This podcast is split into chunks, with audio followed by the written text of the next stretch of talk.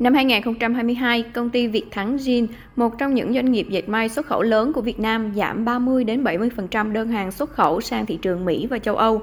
Hiện nay, doanh nghiệp này chỉ sản xuất khoảng 80% công suất.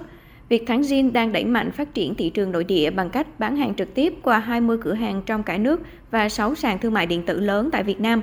Ông Phạm Văn Việt, Tổng Giám đốc công ty Việt Thắng Jean cho biết, nhờ có kinh nghiệm sản xuất cho các nhãn hàng lớn, có nguồn nguyên liệu tốt, đội ngũ thiết kế am hiểu thị trường nội địa nên sản phẩm denim của Việt Thắng Jean hiện cạnh tranh khá tốt với các thương hiệu ngoại tại Việt Nam. Doanh thu thị trường nội địa của doanh nghiệp này tăng trưởng đến 300% cái cách kinh doanh bây giờ không có giống như ngày xưa. Bây giờ chúng tôi sẽ cố gắng tập trung vào thành phố chỉ mở cửa hàng để trải nghiệm. Còn lại thì sẽ bán online. Một, chúng tôi bán qua cái website của chúng tôi. Thứ hai là chúng tôi sẽ bán thông qua các sản phẩm thương mại điện tử. Chúng tôi sẽ tập trung vào à, livestream để các sản phẩm tiếp cận được trực tiếp với người tiêu dùng cách nhanh nhất. Tổ chức một bộ máy để livestream là chúng tôi sẽ bán à, à, qua KOL để cái làm cái tăng cái độ nhận diện và đa cái dạng cái phong cách không chỉ Việt Thắng Jean, nhiều doanh nghiệp xuất khẩu dịch may đang định vị lại, đẩy mạnh phát triển thị trường nội địa. Từ cuối năm ngoái và đầu năm nay, Tổng công ty cổ phần may Việt Tiến, Tổng công ty May 10, công ty May Nhà Bè, công ty May An Phước phát triển thêm mạng lưới bán hàng trong nước. Sau khi mở chuỗi cửa hàng Việt Tiến House tại thị trường nội địa, mới đây, Tổng công ty cổ phần may Việt Tiến khai trương Việt Tiến Mall ở quận 12 với tổng diện tích 2.000 m2, tạo điều kiện trải nghiệm, lựa chọn cho khách hàng – Tổng công ty May 10 cũng liên tục mở cửa hàng mới và ra mắt các nhãn hàng thời trang mới cho từng phân khúc khách hàng trong nước.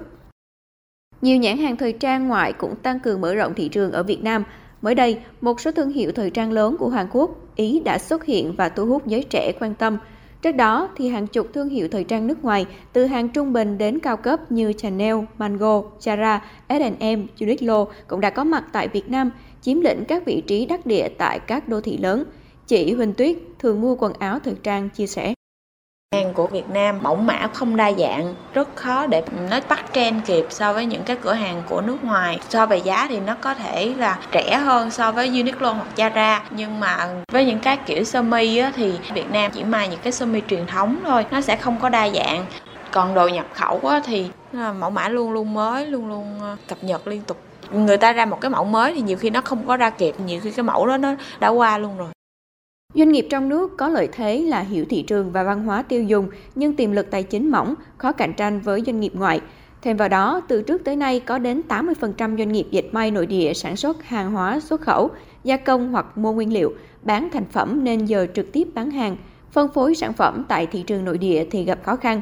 Khi doanh nghiệp xây dựng thương hiệu ở thị trường nội địa, tự thiết kế mẫu mã, khó theo kịp xu hướng thời trang thay đổi liên tục – Bà Nguyễn Thị Tuyết Mai, Phó Tổng Thư ký Hiệp hội Dịch may Việt Nam Vitat, trưởng văn phòng đại diện Vitat tại phía Nam cho rằng, doanh nghiệp nội phải thay đổi cách kinh doanh, chứ làm theo cách truyền thống thì không thể cạnh tranh với doanh nghiệp ngoại đối với những doanh nghiệp may á, thì mình phải có cái bộ phận thiết kế cho nó tốt cũng phải có cái đội ngũ mà sọt xin để đi tìm những cái vải kết hợp làm ra một cái sản phẩm mà nó mang cái thương hiệu của chính mình. Mình phải cạnh tranh với những cái thương hiệu quốc tế tại Việt Nam. Họ hiểu biết về thị trường còn hơn cả người Việt mình hiểu. Còn nói về kinh doanh điện tử thương mại điện tử thì mình phải có một cái đội ngũ riêng chuyên cho bán hàng thương mại điện tử. Đội ngũ đó không thể nhỏ được.